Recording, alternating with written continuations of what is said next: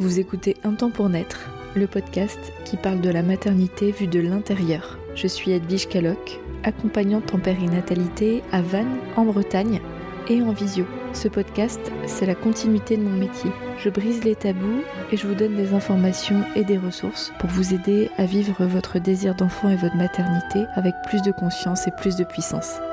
Bon épisode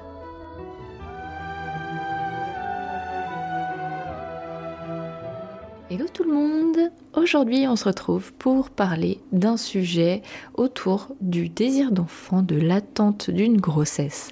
Que vous soyez ou pas en parcours PMA, ça vous concerne. C'est euh, encore une fois un sujet dont on parle très très peu mais que je vois euh, très fréquemment et dont, que j'ai vécu aussi euh, quand j'étais en essai bébé, qui est cette phase d'attente entre le moment de l'ovulation ou d'un transfert d'embryon quand il s'agit d'une fécondation in vitro et euh, l'attente de savoir si on est enceinte ou pas.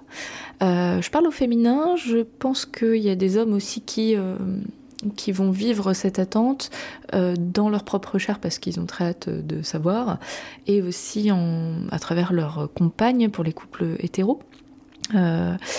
Donc euh, voilà, je vais parler plutôt au féminin parce que euh, les personnes que je rencontre sont essentiellement des femmes et il se passe aussi un processus dans le corps. La femme a aussi cette euh, mission, je ne sais pas si on peut dire rôle ou travail ou, bon bref, son, travail à elle, sans parler de la pénibilité, quoique, c'est de de procréer, oui, euh, mais aussi d'être euh, le vaisseau de l'enfant. Et je dis pas ça de façon péjorative, on est le, le réceptacle, le, contenant euh, de cet enfant-là, pour parler vraiment de façon technique. et ça engage tout un processus physiologique, émotionnel, hormonal aussi, évidemment, et donc aussi une charge, parce que c'est aux femmes de contrôler ça. Euh, donc a ça repose hein, sur le, les épaules des femmes, enfin plutôt l'utérus des femmes. Et euh, en tout cas toutes les personnes qui ont un utérus, hein, pour être inclusive. Et donc c'est souvent à la femme de d'attendre, de guetter les signaux, de tergiverser et de voir le verdict, hein, de, vérifier s'il y a grossesse et, quand il y a grossesse ou quand il n'y a pas grossesse, de l'annoncer à l'homme, euh, parce que c'est elle qui va être le premier témoin des premiers signaux d'une grossesse ou d'une non-grossesse. Donc, euh, important de souligner ce point-là. Euh, je n'ai pas de constat par rapport à ça, de savoir si c'est bien ou pas bien, c'est simplement que bah, ça s'observe. C'est à, la femme que revient ce rôle-là. Et donc, ce que moi je peux observer en tant qu'accompagnante, c'est l'interminabilité, pour inventer encore un mot, de cette période-là. Le temps paraît souvent extrêmement long, on peut passer par toutes les phases émotionnelles. Euh, parfois, on, peut, penser que plus la grossesse est attendue depuis longtemps, plus cette phase est longue. C'est pas toujours vrai parce que il y a des processus que je peux observer assez régulièrement. N'oublions pas, chaque personne est différente, chaque euh, chaque essai bébé est différent, chaque couple est différent. Mais ce que je peux observer régulièrement, c'est qu'au début, euh, dans un processus, on va dire classique, euh, la confiance est au rendez-vous, on est plutôt au taquet, on guette les moindres signes, ou alors on se prend pas trop la tête. Hein, c'est un peu les mots qui reviennent régulièrement. Euh, si la grossesse n'arrive pas euh, spontanément au bout de plusieurs euh, cycles, je dirais 3-4 cycles en moyenne, le processus qui vient à ce moment-là, c'est que c'est souvent la femme hein, qui va guetter plus précisément son cycle, voir les signaux que son corps lui renvoie, peut-être prendre des tests d'ovulation, enregistrer ses cycles dans une application. Donc là, on rentre dans une surveillance un peu plus proximale. Euh, avant euh, de se poser la question de savoir s'il n'y a pas un problème au bout de plusieurs mois, voire euh, années pour, pour un certain nombre de couples. Et en général, quand il n'y a pas de pathologie avérée, le corps médical va accepter d'engager des recherches à partir de un an d'essai. voilà, donc ça c'est vraiment le schéma le plus classique, mais il y a tout un tas de configurations possibles. Il y a des personnes qui vont se stresser assez vite et qui vont vite guetter tous les signes. Euh, il y a des personnes qui vont être très relaxes pendant longtemps, donc euh, voilà, faut pas généraliser, mais euh, la tendance que j'observe, c'est plutôt ça. Et au fur et à mesure que les essais de grossesse durent, cette phase lutéale. Donc la phase lutéale, c'est la phase physiologique entre le post-ovulation et l'arrivée des règles s'il n'y a pas de grossesse, et donc la déclaration, enfin la, possibilité de savoir qu'on a une grossesse à travers euh, d'abord un test urinaire puis une prise de sang, parfois tout de suite une prise de sang, euh, bah, du coup elle dure approximativement une quinzaine de jours. Pour euh, les femmes qui ont des cycles anarchiques, qui ont par exemple un SOPK, un syndrome des ovaires polykystiques, mais tout un tas d'autres dérèglements possibles du cycle, c'est plus difficile à observer parce que les cycles sont plus anarchiques et ou plus longs. Donc cette phase, elle dure plus longtemps, en fait, tout le cycle euh, paraît interminable parce qu'on ne sait pas quand est-ce qu'on va ovuler et si on va ovuler. Donc, euh, euh, spéciale dédicace à ces femmes qui traversent ce cas de figure et, donc au couple qui traversent ce cas de figure quand la femme essaie d'avoir un enfant en étant en couple. dans le processus d'un parcours PMA, soit il va y avoir stimulation avec euh, le plus souvent une insémination. Donc euh, le sperme de l'homme va être récolté euh, de façon en laboratoire, tout simplement, va être prélevé et donc inséminé via un cathéter directement dans l'utérus de la femme. donc là, il y a une stimulation pour pouvoir monitorer le cycle. je, ne sais pas si j'ai déjà eu des récits de, personnes qui ont vécu un cycle qui ont où les gynécologues ont été OK avec un cycle naturel euh, pour pouvoir faire une insémination. La, totalité de tous les retours que j'ai eus, c'était euh, un cycle monitoré avec des stimulations, donc un, contrôle avec des hormones artificielles euh, du cycle. Donc on surveille de très près le cycle. Et donc après, il y a l'insémination. Donc il y a toute une phase très surveillée médicalement. Et une fois que le, bah, le l'insémination est faite, il y a une phase d'attente. Moi, j'aime bien l'analogie en tant que bretonne des crêpes, on laisse reposer la pâte.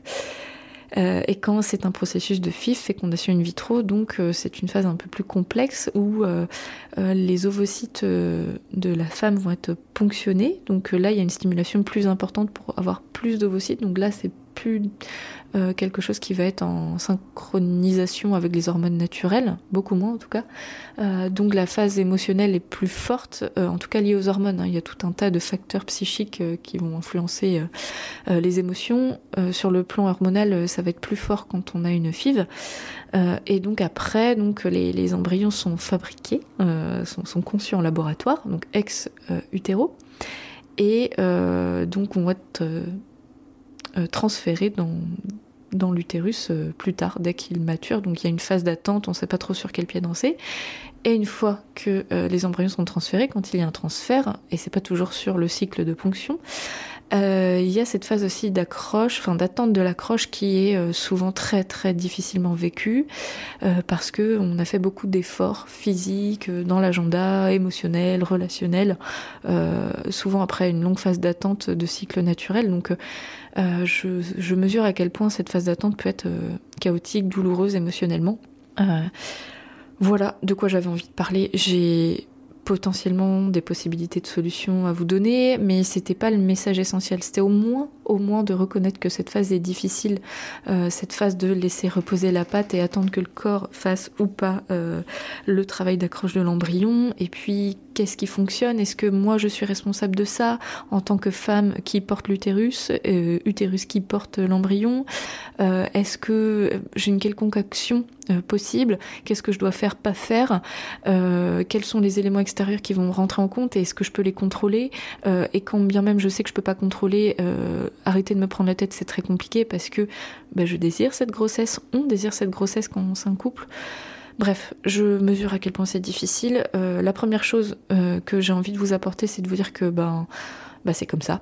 Foutez-vous un peu la paix et d'accepter que euh, on ne sait pas sur quel pied danser, que c'est difficile, de se dire que ça n'a pas outre mesure d'action sur le résultat, et ça, ça a été prouvé scientifiquement, que le stress avant l'embryo, la, création de l'embryon, c'est-à-dire la phase folliculaire, euh, va être importante, mais après l'ovulation ou après le transfert, ça a moins d'importance. Donc euh, déjà, c'est rassurant de se dire ça. Euh, et donc après, si vous recherchez des, des, solutions pour euh, temporiser votre euh, état émotionnel qui est vraiment difficile à vivre pour vous, et c'est vraiment pour vous hein, que, j'apporte ces informations, bah, bien sûr on peut en discuter ensemble à travers un échange en visio ou en présentiel si vous êtes dans le Morbihan. C'est aussi à ça que sert l'accompagnement, c'est de, de, bah, se soulager émotionnellement.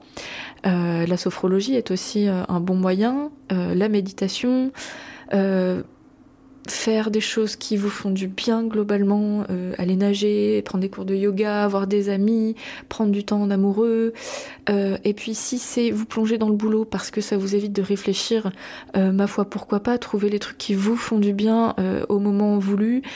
c'est pas toujours facile d'anticiper ces moments-là, donc ça peut être faire un rituel, un rituel de non-savoir. ce que j'appelle rituel de non-savoir, c'est que là, à ce moment-là, vous ne savez pas et de se dire que plutôt que de se dire mon Dieu c'est la catastrophe, c'est horrible, c'est très difficile, de pourquoi pas euh, se créer un petit rituel de dire bon bah voilà là c'est le moment où on sait pas. Euh, ça veut pas dire que ça va influencer positivement ou négativement le résultat, mais de célébrer le fait qu'on sait pas, que ça fait partie de la vie d'un être humain, de pas tout maîtriser et de fêter cette non maîtrise. Euh, voilà c'est peut-être bête, mais fêter les trucs un, peu invisibles dont on ne parle pas, mais qui sont importants pour soi, ça peut faire du bien. Voilà ce que je voulais vous partager dans ce court épisode. Euh, l'intérêt du podcast, c'est vraiment de parler de ces choses dont on ne parle pas, euh, de, pouvoir en fait euh, mettre des mots sur ces phases émotionnelles qui euh, sont tellement invisibles, mais tellement, tellement aux yeux de la société. Euh, euh, et, et, de moi vous dire que je sais que ça existe et on peut en parler.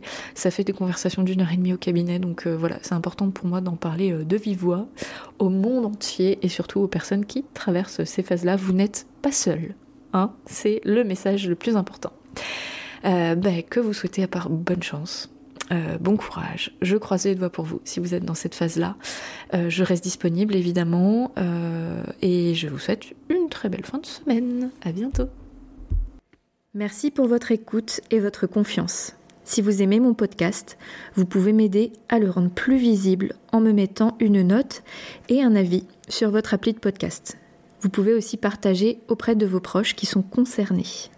Et si vous souhaitez vous aussi être accompagné sur votre chemin du désir d'enfant et de la maternité, mes séances se font au cabinet à Vannes ou à distance par visio. Envoyez-moi un message privé sur Insta ou un mail à edvige@intempspournaître.fr. À bientôt.